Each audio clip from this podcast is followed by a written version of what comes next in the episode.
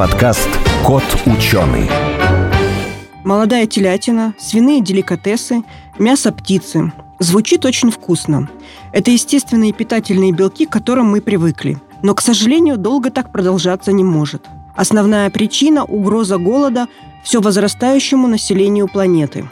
Коровы уже сегодня потребляют больше пищи и воды, чем все человечество. Нужно искать замену, которая не уступает по полезности и вкусовым качествам натуральному мясу. Так что мы будем есть в будущем? Котлеты из сверчков, стейки из пробирки или крылышки из 3D-принтера? Узнаем в подкасте. Сухие цифры, графики и датчики, законы и формулы – скучно. Нужна ли наука в нашем обществе потребления и ярких рекламных слоганов? Пандемия и природные катаклизмы показали, что без науки нам в никуда. Это подкаст «Кот ученый», где мы попытаемся понять, что происходит в окружающем мире и постичь суть явлений.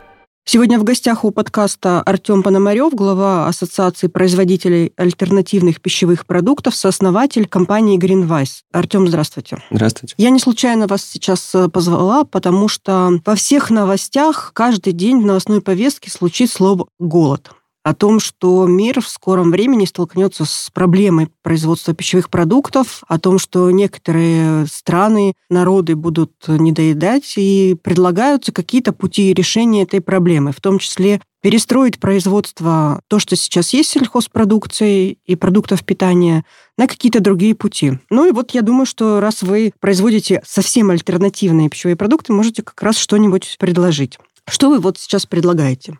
Ну, я вообще предлагаю наконец-таки порадоваться за то, что в конце концов мы решили обратить внимание на эту проблему. Не, ну радоваться не будем, что сейчас наступает Нет, мы, голод, мы можем да? порадоваться просто в конце концов, то, что нас уже вот прижало так, что мы уже не можем никаким образом от нее отворачиваться и ее задвигать там в последний какой-то пункт повестки проблем, с которыми надо разбираться. Вот. Наконец-то мы дошли до этого. Другое дело то, что, конечно, причина, по которой мы к решению этой задачи пришли, она достаточно печальная. По оценкам ФАО при ООН, мы сейчас активно приближаемся к голоду. Причем, если раньше речь была про то, что пищевой кризис наступит там, в 2050 году, кто-то говорил там, в 2030 году, огромное количество европейских организаций, которые занимаются в том числе проблемами пищевки, то сейчас есть подозрение и основания полагать то, что текущими действиями, которые происходят в мире, мы приблизили эту проблематику лет на 10-15 вперед. Давайте тогда уже перейдем к альтернативным пищевым продуктам. Я как представляю себе, что это то, что обычно не едят, а в данном случае начинают есть. Ну, это может быть мясо из растительного да, сырья. Это может быть э, мясо, хлеб из сверчков, насекомых и других.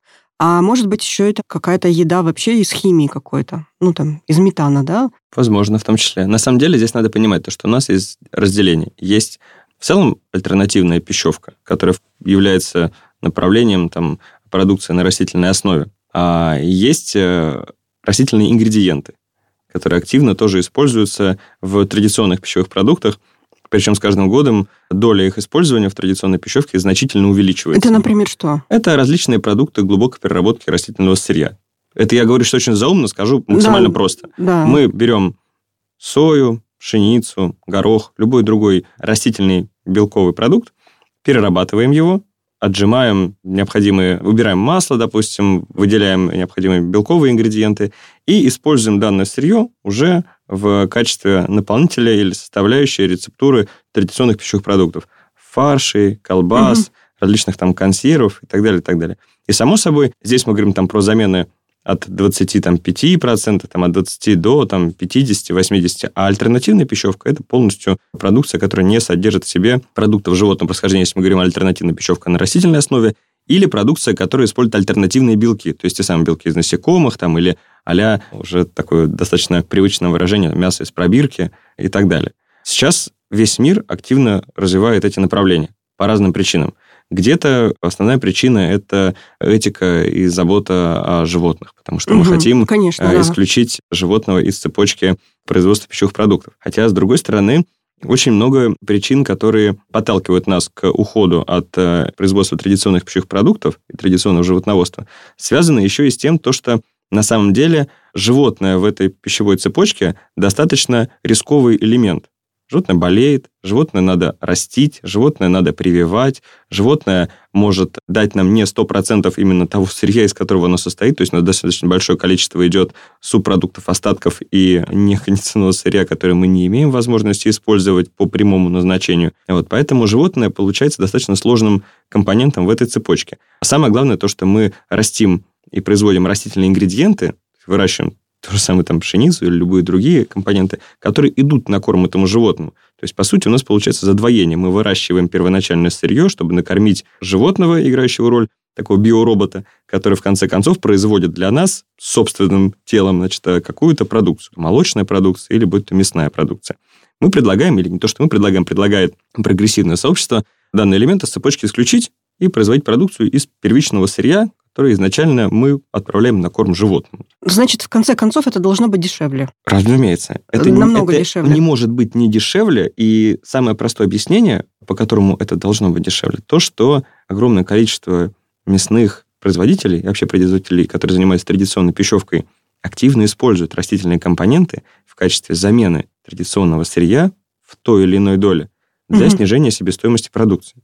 Но мы понимаем с вами то, что если мы делаем даже в достаточно элитных и премиальных продуктах замену там, до 25%, то понятно то, что если мы переходим там, к 50% на продуктах такого среднего класса там, или до 80%, то, само собой, это все очень сильно играет на себестоимости продукции. И да, вторая задача, если мы уходим от вопросов этики, уходим от вопросов экологии, уходим от вопросов различных религиозных моментов и даже уходим от вопросов здоровья, связанных с тем, то, что у кого-то есть проблемы с лактозой, и люди уходят от потребления молочных продуктов. У кого-то проблемы есть, как ФАО говорит опять ими, ВОЗ, о проблемах э, красного мяса там, и различных сердечных заболеваниях. Мы переходим к растительной продукции, которая позволяет нам сделать продукт просто дешевле и прокормить ту самую часть населения, которая даже без текущих всех событий уже достаточно большое количество людей в мире находилось на грани голода или реально голодало. Особенно это касается развивающихся стран, где активно идет рост населения, в том числе вот африканские регионы и так далее где вопрос с утра стоит не о том, там,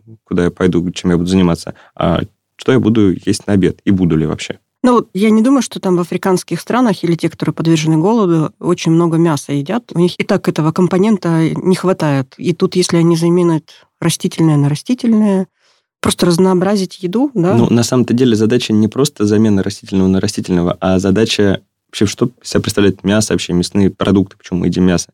А это белок. Угу. Белок и определенное количество незаменимых аминокислот, которые мы получаем из животной продукции, продукции животного происхождения.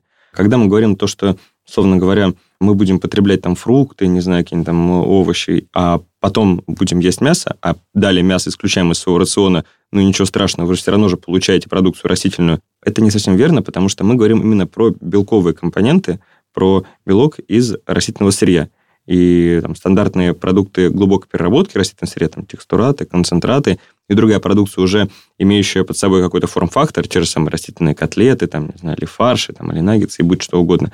Вот. Они как раз призваны не только решить вопрос недостатка белка, но еще и решить вопрос, связанный с э, каким-то форм-фактором и удобством потребления этой продукции. Чтобы мы сами как бы потребляли не а вот субстанцию из э, старого доброго фильма «Матрица», вот, который там обладал всеми необходимыми питательными свойствами, но напоминал какую-то вот такую жижу или кашу, и это было достаточно там, неприятно на вид. А чтобы человек все-таки еще мог э, использовать пищу в качестве какого-то социального элемента, потому что ну, еда – это одна из очень важных составляющих вообще нашей жизни. А что, может быть еда из растительного белка, получать удовольствие от нее? Конечно. Как от настоящего, там, допустим, пожаренных котлеток? Разумеется, ну так огромное количество компаний, вот особенно там с приходом даже на российский рынок компании Beyond Meat в 2019 году, а именно занимается тем, то, что мы пытаемся сделать переход на растительную пищу максимально удобным, комфортным и, самое главное, приятным. Потому что мы не пытаемся менять человека. Мы не пытаемся говорить, все, ты теперь не будешь есть мясные продукты или молочные, теперь надо есть, вот, не знаю, нечто, там, еду из тюбика. Пожалуйста, нет, ты можешь наслаждаться теми же самыми любимыми блюдами, самыми котлетами, колбасами, там, сосисками, наггетсами, пельменями и что твоей душе угодно, только это сделано из растительного сырья. Ты получаешь те же самые органолептические наслаждения, вкус, текстура, запах, цвет, внешний вид, все одинаковое. А просто в том, что это сделано из других компонентов.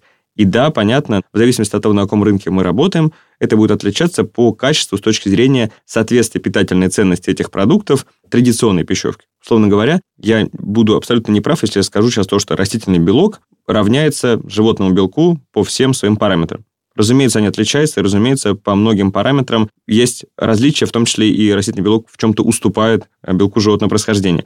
Но если мы говорим про то, что этот переход будет постепенно массовым, то, само собой, на массовости производства мы можем улучшать продукты, мы можем добавлять в него необходимые элементы, аминокислоты, и корректировать как-то питательную ценность продукта, добавлять необходимые витамины, которые в конце концов будут делать продукт максимально приближенным и идентичным продукту традиционной пищевки, будь это мясо там, или какая-то молочная продукция. Еще один тренд тогда давайте обсудим. Не из растительного сырья, а из тех же сверчков, мух, личинок, жуков. Ну, из любых, э, да. сказать, кто-то говорит насекомых, кто-то говорит членистоногих да. из этого субстрата, из этого сырья получается более близкое к мясу по составу там. Ну, да, мы допустим? здесь с вами говорим про белок животного происхождения. Да, то есть виде... он такой же вкусный, Ой, вкусный, полезный, наверное. Такой ну, же полезный будет, как и... Здесь вообще сложно говорить именно о полезности, потому что, смотрите, мы когда говорим про мясо, и вообще про любой продукт животного происхождения. И когда сравниваем его с продуктом растительного происхождения, мы всегда пытаемся растительные дотянуть до животного. То есть мы говорим то, что там, растительная котлета явно уступает угу. мясной котлете. Там, мясная котлета. Но кто сказал, что она является эталоном? Мы на самом деле находимся в достаточно сложной ситуации, когда мы почему-то вместо того, чтобы идти вперед и говорить то, что да мы на самом деле возьмем там растительную котлету или котлету там, из тех же свечков там, или любого другого там, какого-то белкового компонента, сделаем лучше по тем параметрам, которые мы считаем важными. Потому что на самом деле это у нас там за много тысяч лет, которые человек провел на этой планете, уже собралось достаточно фактуры, чтобы понимать, какой продукт нам нужен реально, который э, будет решать еще проблемы в зависимости от э, того региона, где человек проживает. Потому что где-то не хватает одних микроэлементов, где-то там избыток других. И будет совсем неправильно полагать то, что там тот же самый рацион, который потребляет человек, живущий там в Азии там, или в Индии, будет идеально подходить там человеку, живущему там в районе Крайнего Севера. Ну, это очевидно.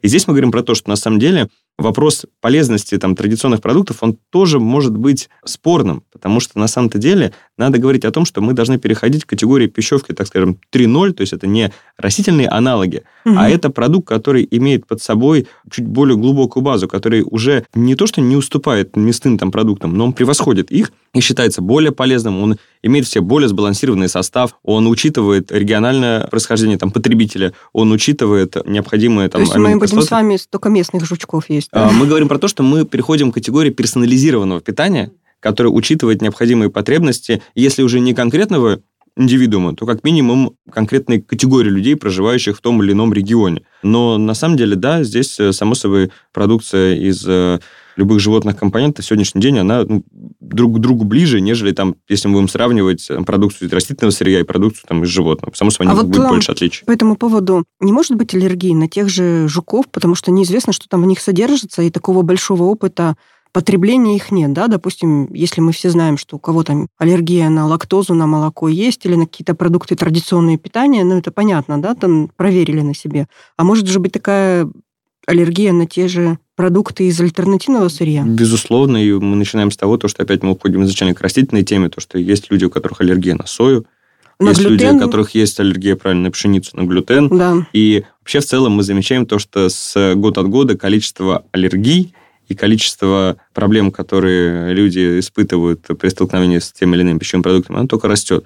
Поэтому да, мы с этим будем сталкиваться, да, на самом деле, и не исключено, что и компоненты вот такого животного происхождения, будь это там мясо из различных, или вообще просто белок, угу. не будем говорить мясо только, но вот именно белок из э, животных компонентов, насекомых или членистоногих, тоже может кому-то не подходить. На самом а деле, можно ли вообще исключить компонент аллергии? Я считаю, что нет. Я считаю, то, что так или иначе нельзя сделать так, то, что все мы будем вот идеально здоровыми, и идеально будет каждый продукт подходить для каждого. Это абсолютно исключено, потому что, опять-таки, есть просто особенности, даже не то, что организма каждого, а есть особенности просто тех или иных регионов, есть особенности тех или иных как бы, людей, проживающих в разных локациях. Но что важно, на самом деле, надо отметить, это то, что мы-то, на самом деле, сейчас в России находимся, опять, к сожалению, там, в ситуации догоняющего.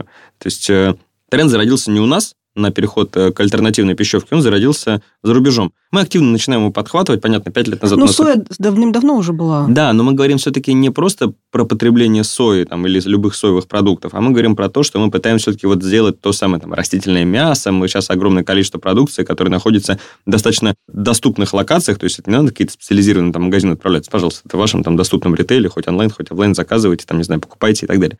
Но речь идет про другое. Мы сейчас переживаем, постепенно начинаем переживать как бы тот момент, э, который испытывала Европа, момент потребления растительных альтернатив, когда просто задача была именно повторить вкус, запах, цвет и так далее, и так далее. Сейчас, на самом деле, мир переходит уже к новому осознанию, то, что на самом деле есть потребность вообще белкового разнообразия. То есть есть люди, которые так или иначе не откажутся на 100% от э, продукции животного происхождения, но люди, которые готовы снизить потребление и снизить не потому, что они хотят продукт дешевле или они хотят, не знаю, там продукт проще или хуже, а потому что они хотят продукт максимально с разнообразными типами белка, которые будут более комплементарно воздействовать там на их организм. И здесь мы говорим уже про здоровье и про то, что мы комбинируем различные белки. То есть у вас продукт, который одновременно содержит и растительные белки, и белки животного происхождения. И тут возникает интересный вопрос – но не этим мы занимались последние несколько десятков лет, когда мы использовали растительные белки для снижения себестоимости традиционной пищевки. То есть, на самом деле, мы этим-то уже занимались, и все новое – это хорошо забытое старое. И здесь очень интересно переплетается, просто маркетинг и реклама подают э, старые идеи под новым углом, и это достаточно активно э, впитывается потребителем, который теперь э, рассматривает, особенно в Европе, такие продукты именно как более полезные, то, что использование растительного белка в мясной продукции связано не с снижением себестоимости, а с большей пользой, потому что продукт сочетает в себе различные типы белков, значит, различный набор аминокислот Но, несмотря на это, все равно сейчас на упаковке там пишут без сои, да, там в колбаске. Конечно. Да. Я вообще не понимаю вот этого вот смысла. Ну так что, что там будет соя? Что тут такого? Ну, смотрите, здесь э, вопрос опять того, про какой рынок мы говорим. Допустим, в Европе очень угу. активно протестуют против сои и говорят то, что, значит, мы а хотим... что с ней не так? Не что не так. Потому что, на самом деле, как бы в большем фаворе находится горох, потому что он является более такой традиционной культурой для Европы, а соя является менее. И, само собой, есть определенное лоббирование интересов там, производителей гороха и меньше там, лоббирования интересов производителей сои. Если мы поедем с вами в Штаты, то там, на самом деле, проблемы с потреблением там, сои никакой не будет, там активно она производится, и как бы здесь сложности с позиционированием продукта нет. Мы, опять-таки, здесь перенимаем все это дело. То есть у нас огромное количество потребителей, которые говорят, мы не хотим сою, соя аллерген. Мы не хотим там продукцию, там, не знаю, э, из пшеничного белка, потому что э, глютен – это тоже аллерген. Без разбора того, какое количество людей реально страдает от такой аллергии. То есть это все равно, что мы взяли бы сейчас и занимались бы, там, не знаю, канцелингом каких-то цитрусовых продуктов, там, не знаю, горчицы, сельдерея, там, яиц и всего остального, там, орехов особенно, потому что они тоже для да, кого-то да, будут да. аллергии. Причем, кстати, на гораздо большей выборке потребителей эти именно позиции там будут можно, знаете, как на пачках сигарет рисовать, там э, орехи – это смерть. Да, ну, да, это конечно, ж, конечно. Это, да. же правда будет. Это будет абсолютно правда для огромного количества потребителей, там жуткая, ужасная смерть от анафилактического шока, угу. значит, все, вот гроб, кладбище, смерть и ужасно. Значит, а что касается того, что у нас в России было, мы помним прекрасно вот эти самые лейблы, там на желтом кружочке написано «без сои», значит, сразу же без ГМО, потому что у нас в России же как соя, это сразу ГМО. Вот. Хотя на улице, если подойти к любому человеку, спросить, что такое ГМО, никто даже, наверное, и не ответит, э, что это такое. Самое главное, как это негативно или позитивно влияет на организм. Ой, давайте ГМО не да, затрагивать, не будем касаться а этой темы. Мы да, это просто будет... уйдем. Но вопрос просто в том, то, что все писали то, что продукция без сои, но не писали, что она не знаю, без фосфатов, то, что она без каких-либо ну, других да, еще... Да, да, вот это... Потому что это было не самое как будто бы страшное. Главное, угу. что она была без сои, и потребитель спокойно брал продукт, нес а домой вот и был счастлив. А представьте, если на этикетке написать, что там в составе есть э, личинки мух. Ужасно будет. Потребитель абсолютно не оценит это. Это вообще не оценит. Конечно. Если, если мы сейчас с вами обсуждаем пять минут и спорим о том, что надо писать соя, без сои, то с личинками мух или там со сверчками, то это Ни будет в коем случае ужас. нельзя. Потребитель... У нас достаточно консервативный потребитель. У нас интересно, он консервативный, но любопытный. Вот. И самое главное, что потребитель еще отличается тем, то, что он считает то, что любое нововведение, там, или даже не то, что нововведение, а любой продукт, который появляется на полке, просто как одна маленькая ниша. Появляются, допустим, эти растительные котлеты, которые объективно, правда, сейчас занимают гораздо меньше рынок, чем рынок традиционных пищевых продуктов. Ну, никакой угрозы реально не представляет, там, не знаю, гигантским мясным производителям. Угу. Но потребитель считает то, что мы насильно залезаем к нему в тарелку и отбираем у него его любимое мясо и заменяем его этими растительными компонентами. Причем зачастую, к сожалению, такие позиции высказывают потребители, которые реально, на самом деле, по своему достатку там, мясо стопроцентное не потребляют все равно. То есть он не приходит э, в какой-то безумно дорогой ресторан и не заказывает себе, там, не знаю, за 5-10 тысяч рублей какой-то суперстейк. Он, на самом деле, и так, скорее всего, если перевернет упаковку своих традиционных котлет, увидит там растительный белок. Ну, не, не мух. Ну, не мух, конечно, да. Мух, не да. мух. Пока нет, Я но пока запрещено. есть- у меня есть цифра, подсчитали, что в мире сейчас питаются насекомыми около 2 миллиардов человек. Двух миллиардов. Это достаточно много. В Финляндии ввели еду из насекомых впервые в Европе. Это 2017 год. а Затем Швейцария, а затем э, другие страны. Но они как-то странно, они начали добавлять Кондитерские изделия, хлебопекарные. кондитерские. Да, Почему? мука. Зачем? Мука. Зачем? Мука, замена муки. Но мука же все равно дешевле гораздо, Э, намного. На самом деле, во-первых, здесь же тоже еще и качественные характеристики продукта улучшаются. Ну, во-первых, вообще вот Скандинавия как раз была, наверное, там пионером использования вот такого рода компонентов животного происхождения э, в кондитерке. Во-первых, потому что просто просто использовать. Потому что не надо, как в растительном мясе, проводить процесс экструзии, создавать какие-то текстуры и формы продукта, которые будут встраиваться в создание этой котлеты. Это просто мука. Ну, пожалуйста, вы просто сделали замену какую-то, и она реально должна дешевле быть, Мгм. чем у вас традиционно используемое сырье. Вопрос другой, то, что мы, допустим, сталкивались еще с э, рассуждениями многих производителей такого рода продукции из э, там, насекомых или членистоногих, с тем, то, что какая изначально была максимально такая вот прямая и очень кондовая концепция использования белка там, из насекомых. Если будем говорить из насекомых, у членистоногих сложно выговаривать. Вот. То, что у нас есть отходы от пищевых производств, их можно скормить там той же самой там, черной львинке там, или какой, какому-то червячку. Он это все прекрасно съест, будет этим питаться, и мы будем решать проблему отходов. Червячок эта лягушка будут расти. Значит, в конце концов, мы можем его высушить, получить из него белок и приготовить какую-то продукцию. Звучит Потом прекрасно. Звучит прекрасно, и все счастливы, ну, не считая тех, кто испытывает определенные там страдания конкретно данным существам. Но в чем суть? Оказалось, что не все так просто. Оказалось, что конкретно для этой мушки, конкретно для этого червячка еще нужно отдельно подбирать еду. И, по сути, для производства белка из такого рода животных требуется отдельное производство для производства еды для них же. Потому что нельзя просто взять, вот, условно говоря, из под раковины вытащить мусорное ведро, выкинуть его в контейнер, где живут все эти ребята, вот, они прекрасно сами разберутся, что им надо, там, съедят, не съедят, и после этого, потому что, оказывается, подход и выражение «ты то, что ты ешь», одинаково подходит и к людям, и к животным, и к насекомым. И оказывается, тот функционал и то качество белка, которое получается вот от э, мушки, которая, как у нас там, как человек там потребляет джанкфуд, вот, будет сильно отличаться, ежели значит, мы будем кормить вот таким образом, в отличие от э, правильно сбалансированного корма или правильно подобранного рациона, который ей будет даваться. Потому что они точно так же болеют, они точно так же страдают, точно так же может качество Они тоже белка болеют? Конечно. У нас в эфире как-то в подкасте был биохимик, она рассказывала о том, что как раз черная львинка и вот эти вот опарыши черной львинки, их используют, потому что они меньше всего болеют, и те же самые рыбы, которыми их кормят, они меньше болеют, когда потребляют вот такую вот еду. Не, ну это правильно, но мы же сами, видите, правильно говорим, меньше болеют, но они все болеют, так или иначе. И есть как бы проблема любого живого существа, которое при несбалансированном питании, при негативных там воздействиях на них различных там окружающая среда, там, не знаю, температура скакнула как-то не так, влажность какая-то не та, это тоже достаточно рисковый, опять-таки, актив. То есть вам надо следить за ним. И опять, получается, мы уходим к первоначальной задаче включения в производственную цепочку какого-то компонента, который достаточно рисковый. Хотя, если мы отойдем еще там на два шага назад, само по себе сельское хозяйство тоже достаточно рисковая история. И мы, получается, чем больше рисков носим, тем у нас продукт становится дороже. Вот я тут как скептик еще раз, предположим, что я скептик, вот еще вставлю так свои 5 копеек. На традиционные продукты есть ГОСТы, есть лаборатории, которые проверяют их качество. Там у них есть протоколы, сколько чего там должно быть, чего не должно быть. А с вот такой вот едой из непонятно из чего, какие могут быть ГОСТы и протоколы? Их же просто нет. Ну, смотрите, правильное замечание, и здорово, что все-таки есть у меня что на него ответить. Вы не застали меня врасплох. Значит, во-первых, любая еда, которая производится в России, она не может производиться бесконтрольно так, что не будет соответствовать никаким параметрам. То есть, если у вас нет ГОСТа на производство продукции, это еще не значит, что она произведена не в соответствии с требованиями о безопасности пищевой продукции. Потому что кроме ГОСТов у нас еще есть просто обычные технические регламенты, о производстве пищевой продукции, которые... Но для того, чтобы регламенти- сделать этот регламент, нужно же долгое время изучать, как вот эти вот э, ошметки от вот этих мух и сверчков повлияют Ну, на на- мое Начнем здоровье. с того, то, что, да, то, что никто сейчас в России не производит продукцию из компонентов животного происхождения вот такого рода, там, из насекомых, для пищевой продукции. А почему нам обещали, что скоро перейдет, э, Ну, что э, скоро будет введено? Скоро нам когда-то говорили, будет коммунизм. Вот, угу. Поэтому пока что, да, у нас вот это еще не наступило. У нас данные продукты используются в кормовой отрасли, это правда. Вот для... Кошечек, собак. Для животных, да, значит, у нас производится, значит, в том числе и для продуктивных. А если мы говорим про человека, то на сегодняшний день такая продукция не используется, в том числе потому, что на сегодняшний день нет разработанных именно стандартов для этой продукции. Что касается ну, вот, растительных... А в, других, да. а в других странах?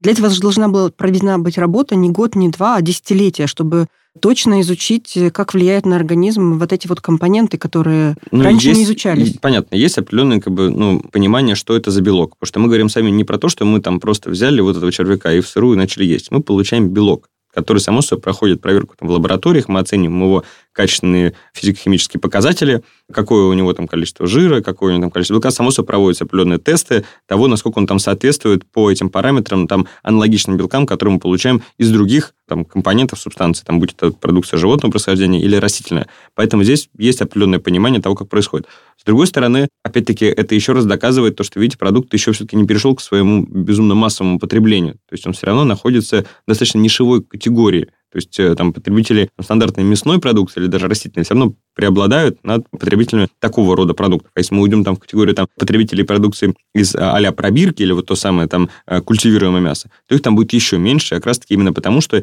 есть проблемы с регулированием, и во многих странах это запрещено просто. Вот. Даже, скажем, не то, что запрещено, не разрешено. Вот. А есть еще проблемы, связанные с э, определенными стандартами качества, которые достаточно сложно на сегодняшний день определить, у многих есть споры. Но, опять, это мы погружаемся вообще в совершенно там новые направления. Есть, допустим, продукция, которая абсолютно понятная, которая вот сейчас развивается, та самая альтернативная, на растительном белке.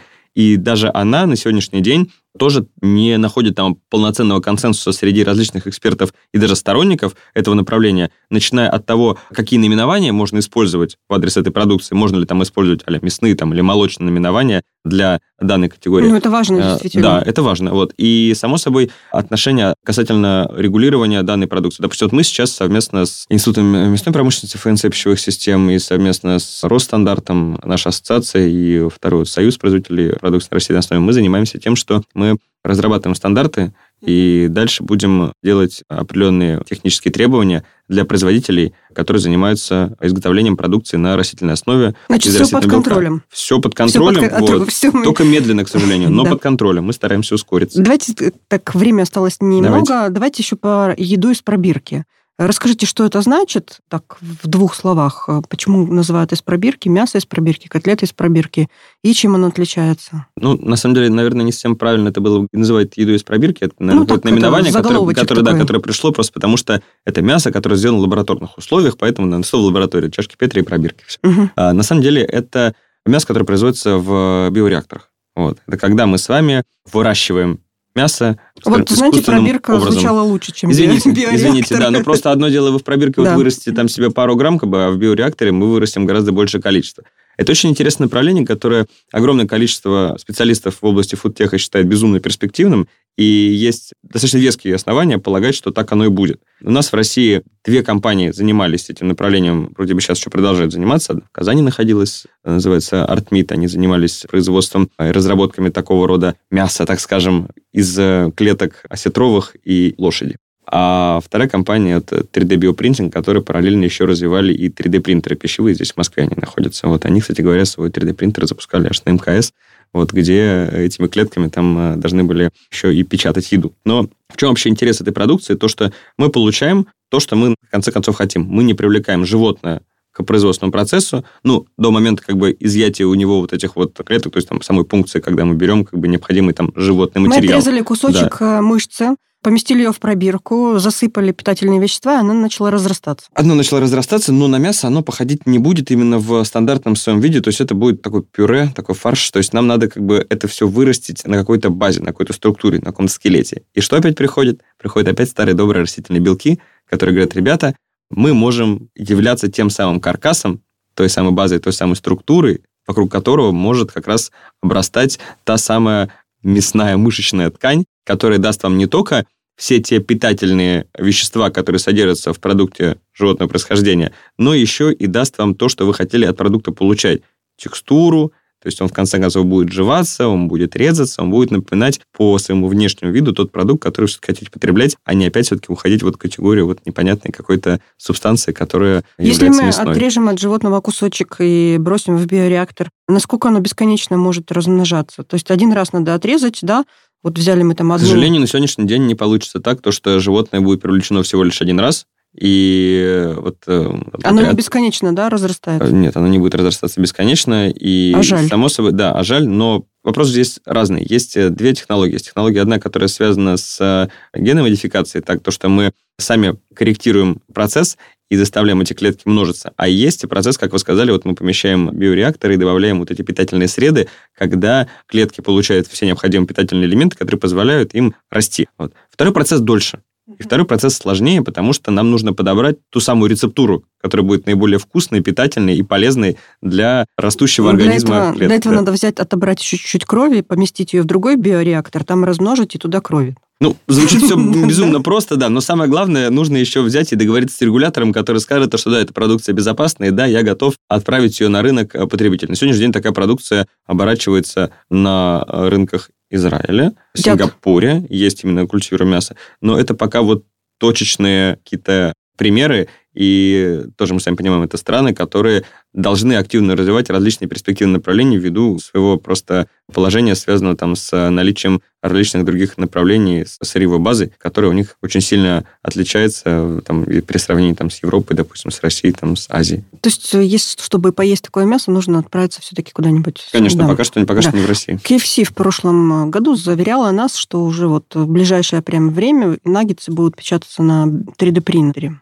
Да, заявляли. Печатают уже? Пока что не видел. Вот. Лучше это у них спросить, вот эти но пока что... Пока, пока это не из 3D-принтера, да, которые, а, которые сейчас продаются, нет. Я думаю, то, что когда они запустят, будет безумно Зачем масштабно. наггетсы делать в 3D-принтере? Ну, я думаю, что, с одной стороны, это определенная еще такая маркетинговая история и рекламная. Ну, да. Но что касается вообще 3D-принтинга, сама идея 3D-принтинга еды, она достаточно крутая. То есть вы можете самостоятельно моделировать еду. Что это из себя представляет? На сегодняшний день вообще 3D-принтеры пищевые – это достаточно доступная история. Казалось бы, то, что это какая-то непонятная вещь, которая там находится в каких-то лабораториях. Вы можете купить сейчас 3D-принтер пищевой, ну, не знаю, там, по нынешнему курсу в районе, там, наверное, двух с половиной, там, до пяти тысяч долларов. Вот. Угу. Это уже ну, достаточно... Такая очень дорогая мультиварка. Дорогая мультиварка, но достаточно, я не сказал бы доступная, но понятная покупка, которую себе кто-то там может позволить. Что там. можно сделать? Значит, самые примитивные штуки, которые там можно сделать, что туда помещается? Туда помещаются капсулы с различными пищевыми ингредиентами. Как обычные Например? пищевые чернила. Ну, то есть там, не знаю, может быть какой-нибудь сыр, там может быть какая-то такая изначально белковая основа, которая сделает вам там базу, допустим. Там могут быть какие-то соусы разные.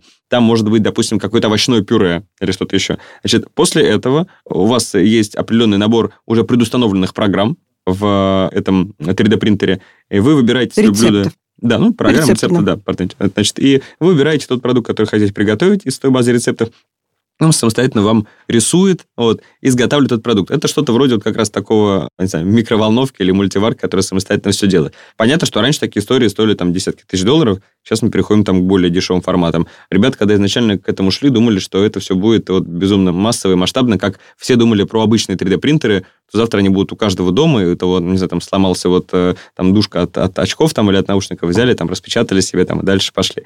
Вот. Но пока что вот чуть медленнее, чем хотелось бы, но сам а все как идея это интересна. соотносится с альтернативной едой? Вот то, что вы сказали, загрузили туда овощное пюре, там, мясное пюре, но это же все равно та же самая еда, просто мы сначала размололи, а потом напечатали из нее что-то другое. Да, но с альтернативной едой это соотносится в том плане, то, что мы можем просто использовать растительные белки для того, чтобы опять делать максимально там разнообразную продукцию. Самое главное, что на самом деле здесь идея-то была в том, что мы опять пересекались с персонализированным питанием, мы могли делать продукт, который будет соответствовать всем нашим конкретно пожеланиям угу. с точки зрения не только какого-то форм-фактора и внешнего вида продукта, но еще и с точки зрения того, а что именно нашему организму надо было потреблять. То есть, словно говоря, есть определенные тесты, когда можно там проверить потребности вашего организма там в тех или иных микроэлементах, там, аминокислотах, витаминах и прочем, вот, и вы уже докупаете те необходимые капсулы, которые нужны именно вашему организму, у вас есть предустановлены все эти рецептуры и так далее. Это звучит все достаточно космически, но согласитесь, там, не знаю, лет 20 назад и 3D-принтер пищевой тоже звучал бы какой-то Нет, фантастикой. Подождите, космически, знаете, что звучит? Вот у меня тут еще есть еще более космическое. Да. Вот кто-то из официальных лиц, к сожалению, не увидела, не нашла кто, заявлял, что к 2030 году в России может появиться система пластырь, чип на перекус. То есть вообще пластырь приклеивается, и он подпитывает нас, ну, это не вместо еды, это, допустим, можно один раз поесть, есть э, полноценно, а все остальное приклеить пластырь, и он будет подпитывать какими-то ну, питательными веществами. Вот это космически. Это если... космически, это звучит интересно, на самом деле такое тоже возможно. Единственное, вообще все проекты и все идеи, связанные с тем, то, что мы будем вообще в целом исключать какой-то процесс потребления пищи в нашем стандартном виде, как мы его привыкли видеть, то есть там, не знаю, есть там суп там ложкой, допустим, или там, не знаю, там есть какую-нибудь котлету там вилкой и так далее, и жевать, они очень сильно все время не то что противоречат, но они напарываются на такую жестокую реальность относительно того, что у нас есть определенная физиология организма. И она связана с тем, то, что процесс потребления нами пищи связан не только там с какой-то социализацией, там, не знаю, просто вкусом, запахом, цветом. Есть естественные просто процессы в организме, начиная там от слюноотделения, заканчивая там процессами разжевывания там, и расщепления уже продукции, там, когда она проходит через все остальные там внутренние органы, которые у нас находятся. И вот э, как раз-таки идеи связаны с тем, то, что были у нас концепции там э, обычных там различных там сублиматов, вот, вот этой вот порошковые там еды, еды из пробирки, что там, не знаю, еда там космонавтов, что там можно угу. есть. Даже космонавты не едят давно-давно как бы еду из тюбиков, то есть там на самом деле огромное количество еды, которая потребляется, которая находится просто вот в ее естественном виде, просто под вакуумом. Вот потому что на самом деле, к сожалению, наш организм это та штука, которая вот меняется гораздо дольше, чем любые законы, чем любые там новшества и любой прогресс, который связан в без того достаточно консервативной и долго изменяющейся пищей. Вот вернемся к принтеру. Если взять тех же перемолотых э, мушек или сверчков, можно из них напечатать стейк? То есть проблема это опять то же самое белковое сырье. Можно напечатать как бы и стейк, и, и можно... оно будет похоже на стейк? Нужно там еще, наверное, какие-то добавки Конечно, вкусовые, вам потребуется... Да? Нет же идеи о том, что мы просто с вами используем этот белок, и он будет один в один сразу и с теми же самыми там, вкусовыми качествами, с тем же самым запахом, с тем же самым там, внешним видом. Само собой, здесь включается в игру огромное количество разных компонентов. Это и красители, это ароматические добавки, это и вкусовые добавки различные. Поэтому продукт собой представляет определенный набор различных компонентов. Поэтому здесь речь о том, то, что нельзя сделать, нет, конечно же, можно. Речь о том, что только используя там растительный белок или белок из насекомых, нет, конечно, только используя его, ничего не получится. Будет просто вот нечто, какая-то какая субстанция. А вы вот как производители наиболее близко, наверное, изучаете вкусы и пристрастия ваших э, потребителей. Что лучше всего печатать на 3D-принтере? На самом деле, мне кажется... Вот, ну, что э, вы будете? Если я буду печатать, я буду печатать, наверное, продукцию. Вообще, вот если я даже сейчас отхожу от э, вопросов, там, не знаю, стоимости, там, и вопросов, э, связанных с там, удобством, я бы уходила в те категории продуктов, которые наиболее понятны нашему потребителю и которые наиболее, так скажем, популярны среди аудитории. Самая там, популярная категория там, в заморозке – это пельмени. Вот. Ну, удивительно, да, но вот э, такая штука. А, не знаю, там, если мы говорим про какой-то там а перекус, то это различные колбасные изделия. Самый простой примитивный продукт тоже в этой категории – это паштеты. Ну, это вот. неинтересно. Вот, Извините, как бы, но я говорю про то, что реально будет все-таки еще и популярно среди потребителя. Если, само собой, уходить в какую-то безумно интересную штуку, то, мне кажется... Если чтобы... мы уже затрачиваем и 3D-принтер, и вот эти вот разработки альтернативных продуктов, и ученых, и технологий, и все такое, надо уже напечатать там, я не знаю, какого-то там осьминога или что. что... Вот как раз я хотел сказать да. именно про то, что, само собой, самое интересное по текстуре для меня и самый, наверное, там, не то что недостижимый, но самый такой, представляющий собой вызов, это различные морепродукты, особенно которые обладают не стандартной там волокнистой текстурой, как мы привыкли там в мясе, там, там курицы там, или что-то еще, а мы говорим именно про вот такую структуру морских гребешков каких-нибудь, или там, не знаю... А структуру... мне кажется, курицу сложнее повторить, чем э, а, Курицу с растительными белками гораздо легче повторить, повторить потому, да? что, потому что у вас э, текстура волокнистая, она уже угу. понятно, как создается. А вот сделать текстуру вот а, такого рода продуктов, это достаточно сложно, если мы не хотим там делать просто обычное какое-то желе. Вот. Потому что здесь, на самом деле, есть определенные там параметры по вязкости, по эластичности этих существ. Вот. И поэтому какие-нибудь креветки, допустим, это вот самое, на самом деле, сложное интересное, что можно было бы сделать. Чтобы развивать такое производство, нужно вкладываться в науку? Безумно. Нужно много вкладываться в науку. Всегда. Ну вот, вот. вот допустим, вы как это сталкиваетесь? Опять вопрос. Мы когда говорим про науку, мы представляем да. себе что-то такое фундаментальное. Сразу же там какой-то НИИ, огромное количество людей в белых халатах, которые вот представляют собой в, в... в микроскоп или в телескоп, да, да, олицетворяют собой, там, или в 3D-принтер, олицетворяют собой науку. На самом деле наука в нашем роде бизнеса, она очень сильно связана именно с процессами переработки растительных белков. То есть какие параметры должно обладать первичное сырье исходное, какими параметрами там, по белковости, по жирности, по влажности, по пенообразованию, там, по гелеобразованию, и какие параметры нам в соответствии с этим требуется подбирать на оборудование перерабатывающем. Вот чтобы оно максимально правильно работало, и вообще какое оборудование должно использоваться в зависимости от конечного продукта, который мы хотим получить. То здесь как бы наука, она такая более технологичная. То есть мы говорим не просто про какое-то там вот исследование ради исследования, мы говорим про то, что наша задача повторить максимально точно запах, цвет, вкус и внешний вид продукта. Дальше, уже в зависимости от того, насколько будет массовым этот продукт, насколько этот продукт будет заходить уже потребителю, мы можем обращать внимание на второй эшелон задач, который на самом деле является безумно важным. К нему нельзя подступиться, если ты не сможешь решить первый. Это вопрос именно качественных характеристик продукта относительно его соответствия там вот традиционной пищевки или там вот создания вот таких уже там более крутых продуктов, когда мы превосходим традиционную пищевку по всем питательным параметрам и характеристикам. Спасибо вам большое за такой интересный рассказ. Вот я прям сегодня пойду попробую несколько видов продуктов из растительного белка, потому что пока что из сверчков нет. Ну ладно. Хорошо. Напомню, в нашем эфире был Артем Пономарев, глава Ассоциации производителей альтернативных пищевых продуктов, сооснователь компании Greenwise. Спасибо большое. Спасибо большое.